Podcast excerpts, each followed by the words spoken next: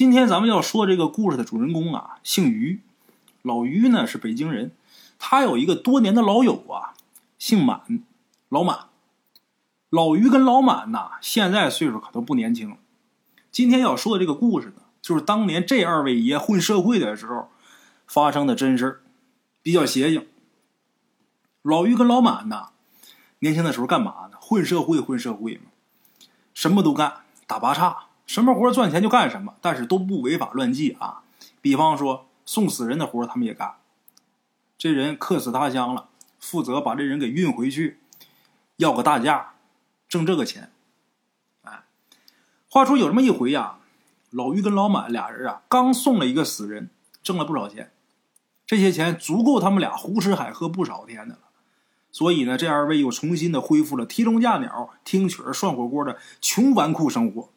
嘿，穷纨绔生活，你听这词儿，嘿，他们俩呀，不到实在是没饭辙了，都不出去奔去。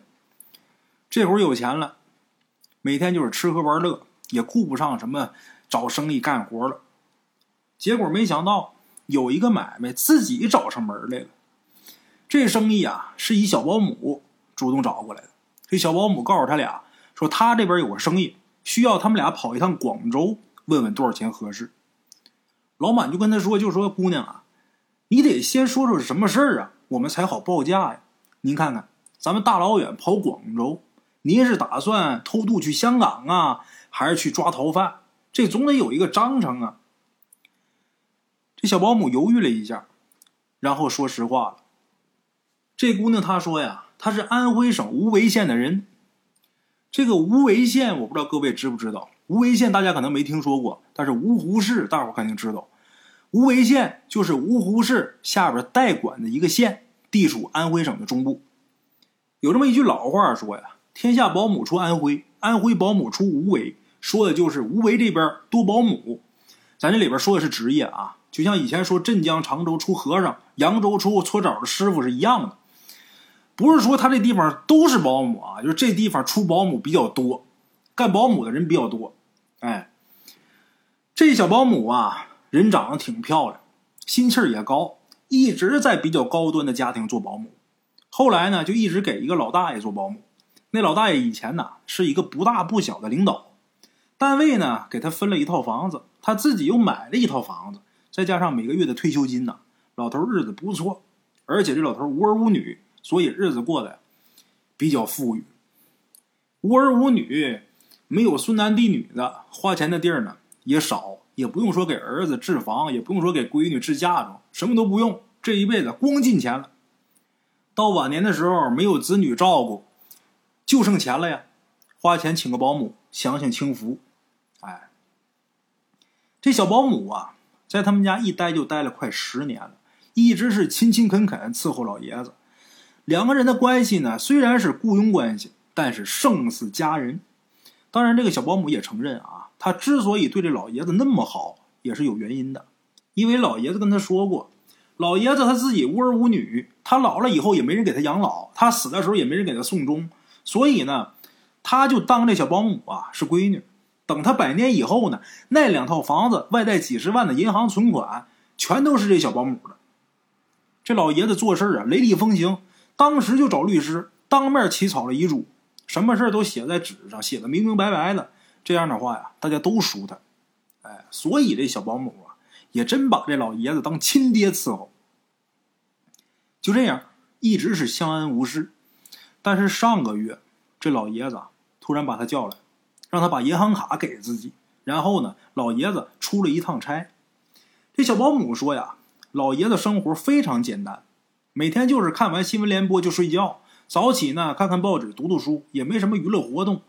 亲属关系呢也很简单，老家算上老爷子一共是兄弟四个人，现在岁数大了也很少回老家了。但是这一回，老爷子急匆匆的就走了，在那边待了一个星期才回来。老爷子回来以后，就把银行卡就还这小保姆了。这小保姆呢，当时留了一个心眼儿，去银行查了一下，这一查，差点给他吓一跟头。老爷子出这一趟门花了八万七。这小保姆不高兴了，他觉得这个钱呢是老爷子留给他的，他自己都不舍得花，老爷子怎么就拿出这么撒呢？哎，这等于撒钱一样。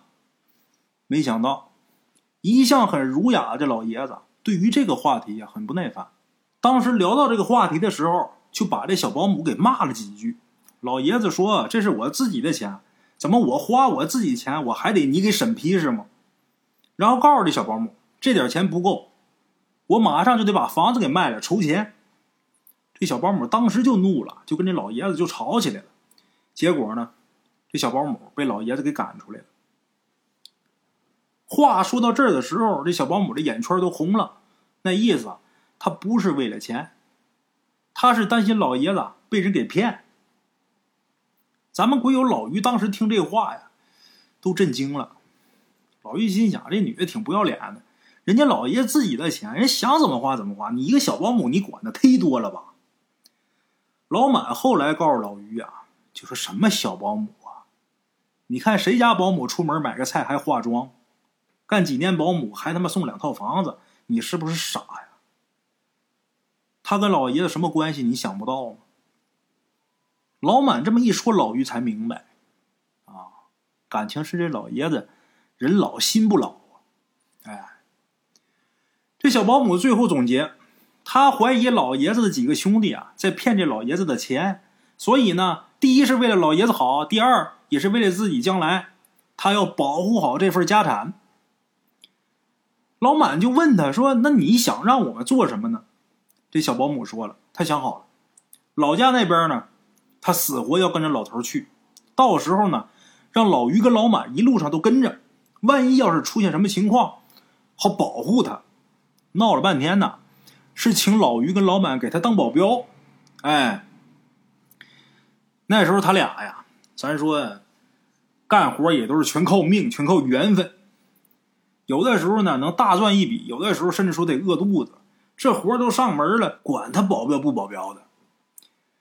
广州那边啊，老于跟老满都没去过，据说那边很暖和，四季如春。那会儿北京啊，正是冬天。寒冬腊月的西北风晒过刀片子，能有机会去那儿玩玩也挺好，何乐而不为呢？去，很快就答应了。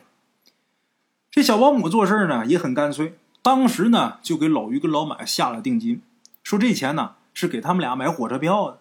这三个人呢约定好了，三天之后直奔广州。他们话说这三天一转眼可就到了，上火车奔广州。那时候那火车呀。不像现在这火车那么快，更别提什么高铁了。那时候从打北京到广州将近四十个小时，火车上啊到处都是骗子啊、流氓、黑社会，还有算命的、当官的，全都挤一个车厢里边，三教九流、鱼龙混杂，那别提多热闹了。老满很喜欢这种场合，他特别会扮演那种人傻钱多那种大傻子，然后呢跟骗子绕圈。让那伙人呢以为自己碰见了大肥羊，拼命的请他们两个喝酒啊、吃菜的。结果等他们俩下了火车，非但一分钱没花，这俩人呢还赚了不少土特产。嘿，等到了广州啊，他们两个呢到处溜达了一遍。先在蛇王满吃了老蛇羹，又去长洲岛吃了深井烧鹅，又喝了满肚子的艇仔粥，才接着小保姆的电话。这电话一打过来，这小保姆啊就非常的着急，让他们赶紧过去，说情况不对，那边都要杀人了。老于跟老板吓一跳，赶紧问谁要杀老爷子，赶紧报警啊！小保姆说呀，不是谁要杀老爷子，是老爷子要杀别人，这事儿太复杂，他说不明白，让他俩赶紧过去。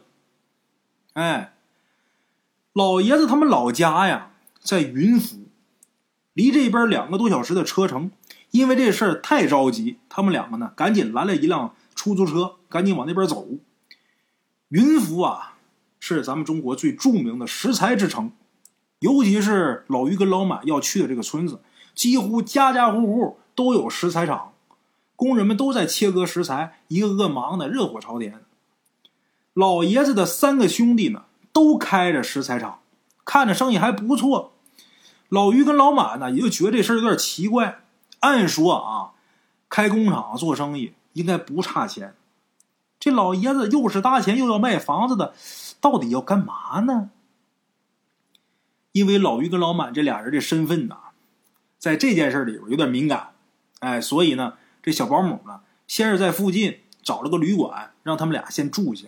用这小保姆的话来说呀，就是二十四小时待命状态，随时准备武力增援。老满赶紧问他说：“这老爷子到底什么情况啊？别到时候真打起来，这事到底怎么说呀？”这小保姆啊，他也弄不明白。他说：“老头子真把房子给卖了，不光是他，他另外的三个兄弟也是卖房的卖房，转让铺子的转让铺子。他们四个兄弟啊，差不多凑了能有五六百万。”成天在那边密谋什么事儿，看起来是要干一件大事。老满跟老于都吓一跳，这四个老头子加起来快三百岁的人了，这是要作妖啊！小保姆也不知道怎么回事啊，但是他提供了两个关键的细节。第一呢，就是这老哥四个全都没有子嗣，哥四个都没后人，没孩子。第二。就是排行老三的老头子要死了，癌症晚期，已经站不起来了。他们好像都是为了这个人来的。老于就说：“那是不是他们拿钱给这老三看病啊？”小保姆摇摇头说：“呀，他早就问过了。那老三得的是肺癌晚期，无药可救了，现在就是维持着，就等着哪天死。那怎么回事呢？”老于、老满还有这小保姆都犯嘀咕，然后说：“这广东人都迷信，有了钱就要修祖坟。但是就算是修祖坟，这祖坟修的再豪华，也花不了五六百万呢。”这几个人这么猜，这么想，但是他们几个万没想到，这老哥四个呀，拿这钱真要修坟，而且要修一个大的惊人的坟。至于这个坟呢？到底怎么修的？咱们后边再说。当时老于跟老满他们呢，又等了几天。这小保姆呢，一脸忧心的又来找他们俩，就说呀，这事儿又有新一步的动静了。看起来这事儿啊，挺怪的。怎么的呢？这老哥四个呀，买了一百多斤的朱砂，还有半米多高的黄纸，还有好多这个小保姆看不懂的东西，就看起来像是要做什么法事。这一百多斤朱砂，那可是好钱儿。这个朱砂大圣了解，我就是卖朱砂的。这个朱砂呀，大伙在淘宝上去搜去，朱砂印泥，正宗的朱砂印泥，一千克也就是一公斤呗，一千克卖一万多块钱。把这个朱砂，朱砂它是矿石啊，把这朱砂给它磨碎了，磨碎研成细粉，然后往里边加一些什么芝麻油啊，加一些个。艾绒啊，加一些东西调成这个朱砂印泥。这东西调好之后了，有一些书法家写字画画的，把这画画好之后，他得盖印呢，用这个印泥往上盖，过千年万年都不褪色。你包括过去皇上批折子，他批折子往上盖印，必须得是朱砂印泥，这颜色到什么时候都是那么鲜亮。这朱砂一公斤。一千克就一万多块钱，它里边还掺别的东西。这纯的朱砂粉买了一百多斤，这几个老爷子没少花钱。就按今天这个价来算，那也得五十万呢。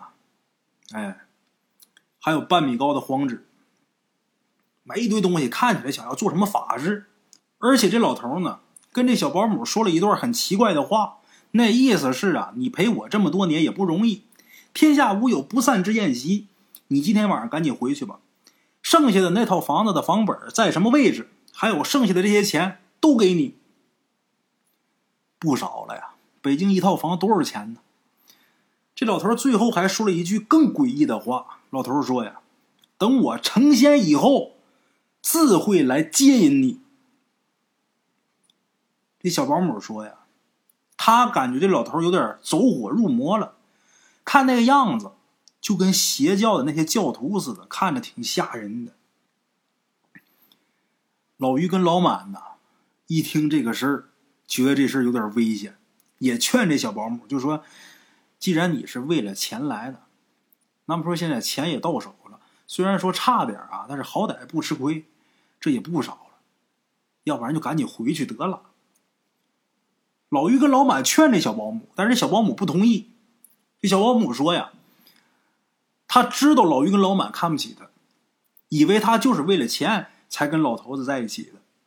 实际上啊，这小保姆说他对这老头啊真的有感情，为什么呢？因为这个小保姆家里边啊重男轻女，他小的时候光念完了小学，家里边就让他出去打工赚钱，所以呢，他一直很崇拜有知识、有文化的人。这老头子呢，受过高等教育，也对这个小保姆很尊重，所以呢，这保姆对这老头是真有感情。所以呢，他决定晚上要跟着这老头一起去。如果要是有危险，就通知老于跟老满。哎，老满来之前呢，做了准备，给这小保姆一个类似于窃听器的东西，让这小保姆放身上。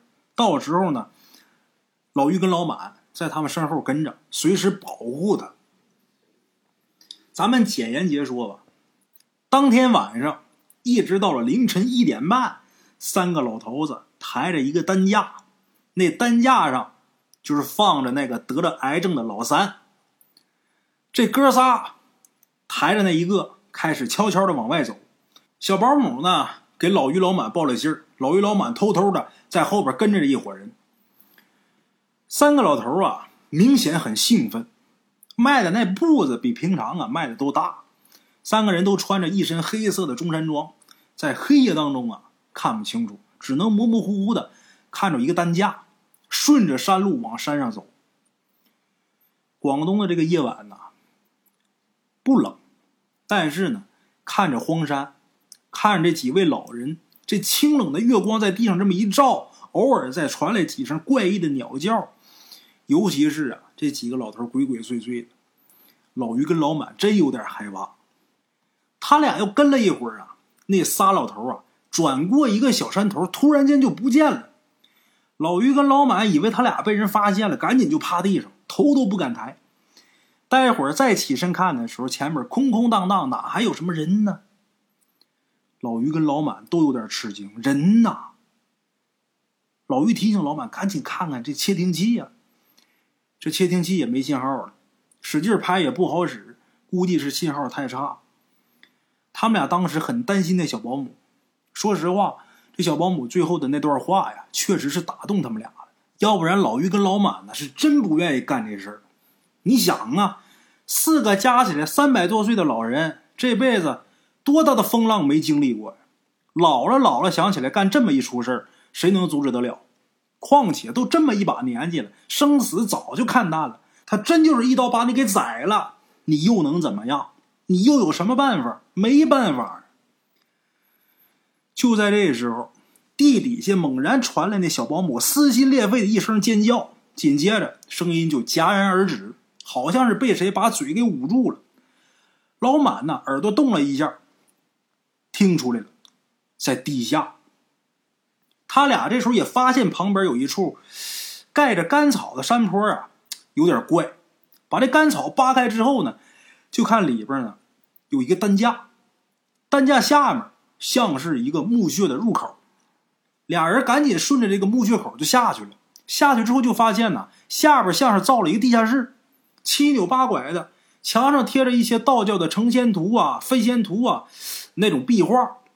不过这个地下室啊，明显是一个半成品，还没有完全造好，好多墙壁还没来得及贴墙砖。走到最底下。是一个很大的墓室，这墓室里边点着好几盏矿灯，这墙壁上啊全都贴着金箔，这个地上铺的全是大理石，这灯这么一照，看着金碧辉煌，特别的耀眼。在墓室的最中间，是四个并排放着的汉白玉石棺，第三个棺材已经躺进去人了，应该就是那个得了癌症的弟弟。其他三个人的姿势啊。把老于跟老满吓了一跳，其中一个老人平躺在地上，让另一个老人用麻绳勒他的脖子，这是要把他活活勒死。另外一个老人应该就是那老爷子，北京那老爷子，死死的抱住小保姆，还死死的捂着他的嘴，不让他叫出声。这一看人命关天呐，老于跟老满上去赶紧推开那个拿绳子勒人的那老头，把要快被勒死那老头给救下来了。万没想到，被救下来那老头啊，之前被勒的都翻白眼儿了，这会儿啊，被救起来之后，捂着脖子拼命咳嗽，咳嗽完之后，指着老于跟老满破口大骂，让他们俩赶紧滚，别多管闲事。哎呀，老于跟老满呐，俩人都在风中凌乱了。你说要是杀人的说我们多管闲事还行，问题是你你这被杀了还说我们多管闲事，这什么情况？俩人一脸懵逼呀。俩人赶紧跑出去之后就报了警了。很快警察就来了，来了之后了解完情况，让老于跟老满呐先回去。后来呢，过了半个月，这小保姆呢回到了北京。给老于跟老满结算尾款，然后呢，告诉他们俩这个事到底是怎么回事。原来这哥四个呀，从小父母双亡，这四个兄弟呢互相扶持长大，这日子过得特别的苦。后来呢，有一个云游道士打他们家路过，指点他们一下，让他们摆了一个转运的风水。这风水局呀，一看就不是什么正道，比较邪，就让他们把自己父母的尸骨。从打祖坟里边挖出来，然后呢，重新埋。这回埋呢，头朝下，脚朝上。当然，他尸骨都烂了，怎么办呢？先埋头骨，然后这个颈椎，然后这个呃锁骨一系列的啊肋骨再往下，就等于把这人是大头朝下埋的，就竖着埋进去的，还是头朝下？要先埋父亲，再埋母亲。这几个老头子小的时候，反正都不是什么好孩子。当时咬咬牙，这事儿就干了。没想到后来还真的发家了。这哥四个有当官的，有办厂的，有当校长的，有经商的，混的都不错。他们发家以后呢，后来又找着这个道人了，就问这个道人还能不能有更进一步的法子，这日子还想再好点这道人就告诉他们：人间再好又能怎么样？说了这么一句话，然后这道人。教了他们哥四个一个法子，就让他们四兄弟一定要生前造好墓室，之后呢，四个兄弟一定要挨个死，就是老大先死，然后老二，然后老三，最后是老四，这样的话才能一家人在仙界团圆。结果这个墓室啊还没造好，老三呢就得了癌症，马上要死了，所以哥四个一商量，就决定干脆提前下葬吧，先把老大给勒死。然后把老二勒死，最后剩下一个老四给他们收尾，什么都处理好之后，自己再自杀。结果人算不如天算，因为这个小保姆无意之间撞破他们这个事儿，这个事儿败露了。小保姆说呀，他后来带着老头啊去大道观找了一个观主，这观主说呀，那个道人一定是个邪道，他说的那个法根本不是什么成仙的法子，而是一种很歹毒的借命法。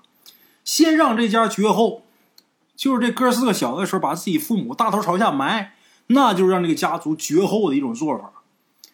这个家族的气运本来还很绵长，结果呢，用这招让这家族绝后，这个气运一下就没人用了。这个邪道就把这气运给偷走，然后利用这个气运来修行自己的邪法。这哥四个呢，为什么这一生呢都很顺利呢？他们家族这个气运呢，本来要延绵很多年的，往后传多少代的，结果到这儿就戛然而止了。所以说，他们哥几个也是借了后世的运，他们这一辈子才能一帆风顺。后来又让他们造墓室，又让他们按着顺序去死。其实啊，这个道士，这个邪道，都是想利用他们来达到自己的目的。哎，经过这个事儿之后呢，这老头也醒悟了。也不再迷恋什么成仙了。后来听说人家俩人还结婚了，看来呀，人间自有真情在，什么事儿呢都有两面性，不能光看表面的。好了啊，咱们今天呢就先到这儿，明天呢咱们继续啊。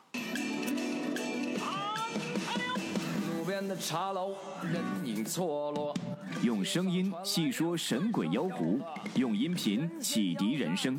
欢迎收听《大圣鬼话》。